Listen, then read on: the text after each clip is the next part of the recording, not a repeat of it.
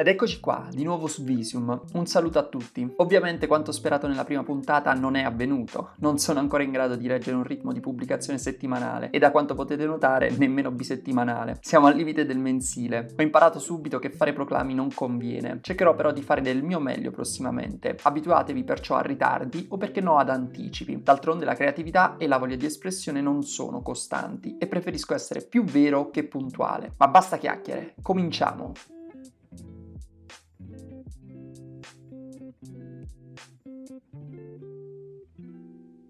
È tornato I Q e non vedevo l'ora. Per la curiosità di sapere come proseguiva la storia, comprai addirittura i volumi successivi al finale della terza, magnifica, leggendaria stagione. Ma col manga non sono riuscito a instaurare un rapporto di gradimento assoluto come con l'anime. Di solito avviene il contrario, preferisco la controparte originale dell'opera, ma in questo caso l'anime di I Q mi ha trasmesso molto più del manga. Le evocative colonne sonore, la sapiente regia e le animazioni fluide, essenziali, ma al contempo graffianti, ferine di certe indimenticabili schiacciate, mi hanno calamitato la produzione animata, facendomela preferire quindi per l'impatto emotivo e la maestria nel gestire tempi comici e seri, di semplice vita studentesca e totale agonismo sportivo. Sono perciò tornato alla visione come un ragazzino infatuato guarda la sua donzella prediletta, e per fortuna mi sento di poter dire di aver ritrovato tutto come un tempo, con l'unica eccezione di un particolare, un character design più vicino a quello del manga. Volendo continuare la similitudine di prima, la nostra cotta ha semplicemente un taglio di capelli diverso,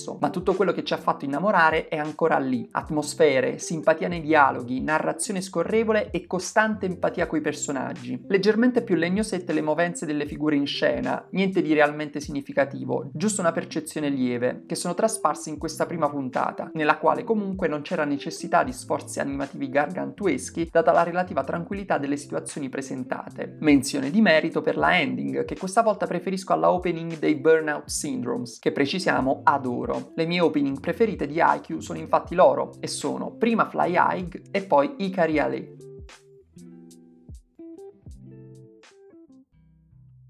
JoJo Rabbit è stato un colpo al cuore, sono andato a vederlo carico di aspettative e man mano che il film proseguiva queste crescevano e mi lasciavano al contempo un senso di appagamento unico. Posso dire che è stato uno dei film più belli che io abbia visto negli ultimi anni, mi ha sconvolto emotivamente, mi è sembrato di stare sulle montagne russe, a tratti sprizzante di felicità, a tratti dominato dal terrore. La guerra, si sa, è campo cinematografico assai proficuo e spesso cade in ritratti banalmente altisonanti e tragicamente ridondanti. JoJo Rabbit però ne reinventa l'habitat, non più il campo di battaglia, bensì le mura domestiche, le piazze e le strade cittadine, e si disvela tutto in relazione alla crescita di un bambino, un nazista, convinto della natura mostruosa degli ebrei, il cui amico immaginario è niente di meno che Adolf Hitler. La satira che accompagna quest'ultimo è più che mai diffusa, ritagliata sulla sua figura più intima, fatta di disgusto per le biblioteche, insicurezza estetica e durezza di comprendonio. Da morire da ridere l'ennesimo rifiuto di Jojo ad una sigaretta da lui offerta. Il film è sorprendente anche dal punto di vista visivo. Fotografie e costumi sono su livelli altissimi. Ho strabuzzato gli occhi per la bellezza della transizione che da un falò di libri ha portato al luogo di ristoro per le tende attraverso gli zampilli del fuoco e delle divise di JoJo. E in ultimo, non potrò mai dimenticare le finestre dei sottotetti di quella piazza. Credetemi quando vi dico che dovrete asciugarvi le lacrime per contemplarle appieno. JoJo Rabbit è riuscito anche a farmi ricredere su una mia convinzione. Non ho mai gradito produzioni in cui recitassero bambini. Mi sono ritrovato in quei casi poco empatico con la pellicola, a causa del riscontro che la loro recitazione fosse artificiosa, mai naturale, matura come è anche normale vista l'età. Ma questa volta Roman Griffin Davis è stato oltremodo convincente. Mimica facciale, movenze, parlata, tutto straordinario. Per non parlare del suo amico del cuore, interpretato da Archie Yates, che lo aiuta nel realizzare una delle coppie più simpatiche e stravaganti degli ultimi anni. L'alchimia tra i due è evidente, tanto da trasparire pure in alcuni video promozionali della pellicola, in cui si diverte come fossero effettivamente il miglior amico l'uno dell'altro. Archie, tra l'altro, nella sua ingenua compostezza, è la rivelazione del film. Tenero e sadico, indomito ma insicuro, semplice e complesso allo stesso tempo, è una caricatura riuscita alla grande, che difficilmente dimenticherò. Da sottolineare, inoltre, la magnifica performance di Scarlett Johansson, che nei panni della madre di JoJo ci dà un fulgido esempio delle grandi capacità attoriali di cui è dotata, ma che spesso, a causa di dubbi e scelte, non si sono potute rivelare a livelli tanto elevati. il monologo in cui interpreta contemporaneamente padre e madre del piccolo protagonista, è un pezzo di bravura unica, che lascia ammaliati per la delicatezza e la dirompenza che suscita a brevissima distanza l'una dall'altra. Consiglio quindi vivamente JoJo Rabbit a chiunque. Uscito dalla sala, volevo averne di più. Non ero ancora sazio di quella bellezza. E il riconoscimento dell'Oscar per la miglior sceneggiatura non originale a Taika Waititi è attestazione ulteriore di questo gioiello del cinema contemporaneo. Davvero meritatissimo. Speravo addirittura in miglior film,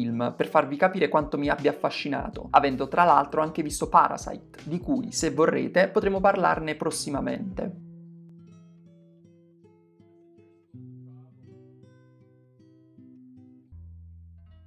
E passiamo ora ai manga. Ho iniziato a recuperare G T O. Lo so, sono un pazzo a non averlo letto prima. Lo so, è considerata da molti la narrazione di uno dei personaggi più carismatici di sempre. Lo so, ha sconvolto il modello di vita di tanti. Lo so, ma solo col Natale duemiladiciannove ho trovato l'occasione di regalarmi il box dell'edizione deluxe. E quindi, eccomi qui a parlarne. Sono al secondo volume e dato che questa edizione ne raccoglie due in uno, diciamo che sono al quarto dell'edizione classica. Ammetto inizialmente di aver avuto dubbi sull'adattamento. L'ho trovato poco scorrevole, ridondante nella ripetizione dei soggetti e nelle onomatopee che chiudono le battute dei personaggi, oltre ad aver provato dispiacere nel riscontrare molteplici refusi grammaticali. Ma tant'è, mi sono convinto della sfortuna di essere incappato in un'edizione non perfetta e ho proseguito la lettura. Il personaggio di Onitsuka è quanto di più strampalato ci sia. La sua condotta, le sue decisioni, il suo modo di vivere sembrerebbe tutto sbagliato, ma alla fine tutto torna, tutto è utile per andare avanti e realizzare ciò in cui si crede. È ben noto già nelle prime pagine questo messaggio, ma non c'è mai occasione in cui diventi troppo pesante, retorico. È invece sempre trattato in maniera comica, addirittura paradossale. Ecco, forse l'essere così estreme, così fuori dagli schemi, talvolta quasi irreali delle vicende narrate, ha un po' tradito le mie aspettative. Ero sì pronto ad una storia al limite dell'ordinario, ma comunque veritiera, che si mantenesse legata ad uno schema di plausibilità. Invece ho trovato German Suplex ai vicepresidenti scolastici, senza ripercussioni legali, salvataggi supereroi e situazioni sociali più che caricaturali. Con questo non voglio dire che sia rimasto deluso, mi aspettavo qualcosa di diverso in partenza, ma entrare in un'ottica differente come questa è stato un attimo e andando avanti sempre più coinvolgente. Il divertimento è senza dubbio assicurato, sono crepato alla lettura del curriculum di Onitsuka, giuro, non ce l'ho fatta a trattenermi, mi auguro di averne ancora di queste reazioni. Proseguirò infatti certamente la lettura, con l'interesse nella ricerca di spunti sempre più parodici della società e dell'ambiente lavorativo in particolare, con la speranza però di un realismo un po' più accentuato.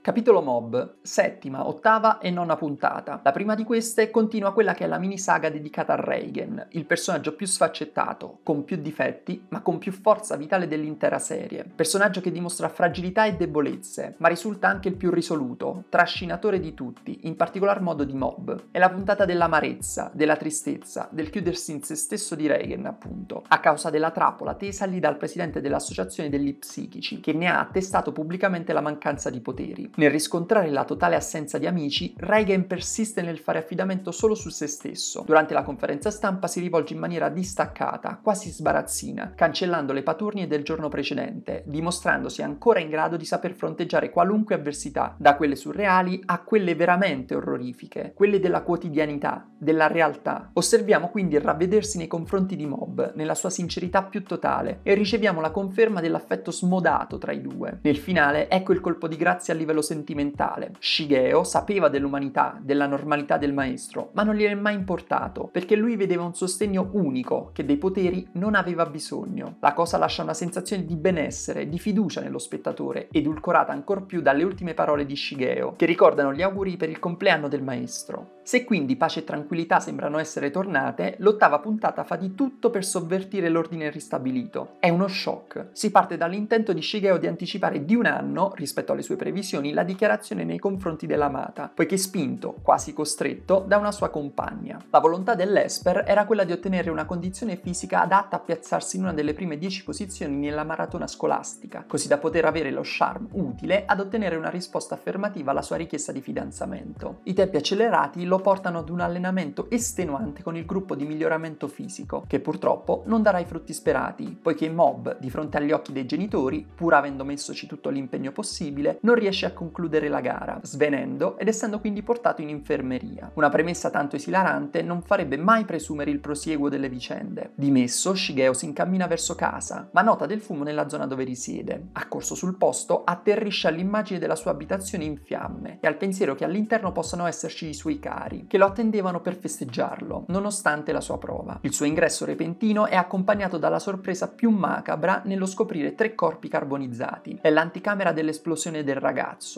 In una sequenza di rara bellezza e potenza primordiale, Mob raggiunge uno stato di rabbia indefinita che lascia spiazzati e conferma l'intero cambio di prospettiva della serie, da leggera a intensamente cruda, da esilarante a terrificante.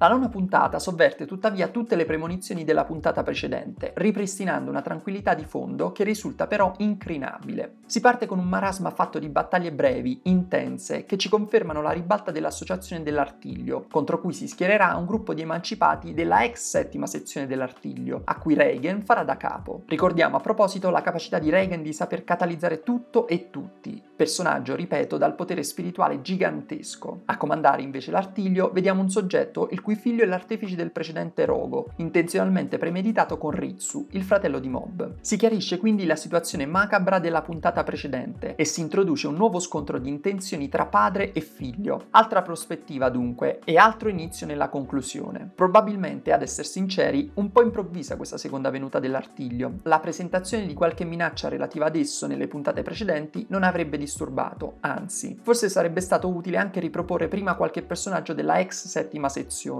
che qui sembra tirata in ballo giusto per rimpolpare le fila amiche col fine di fronteggiare in maniera numericamente adeguata il nemico. Anche le animazioni in lieve ribasso, con un dettaglio inferiore. Verrebbe da pensare che gli animatori si fossero momentaneamente risparmiati per concentrarsi sulle puntate a venire, che, fidatevi, rappresentano uno dei picchi più elevati della produzione anime contemporanea.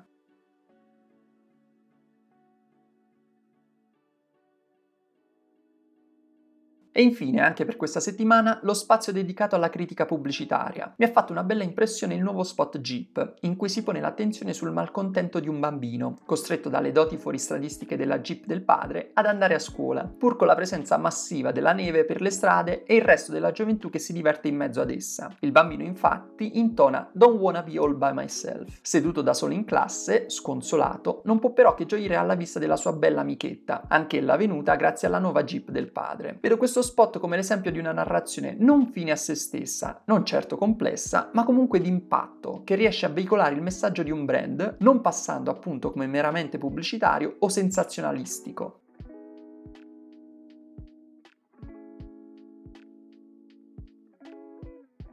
E con questo concludo, è andata anche questa puntata. Vi ricordo che, se avete il piacere di seguirmi anche al di fuori del podcast, potete farlo sulla pagina Facebook di Visium e da poco anche su Telegram, dove ho aperto un canale nel quale ho pubblicato un rapido video unboxing dei miei ultimi acquisti manga. Basterà scrivere Visium nel campo di ricerca di Telegram e lo troverete facilmente. È davvero tutto, un saluto da Giuseppe, qui è Visium, alla prossima!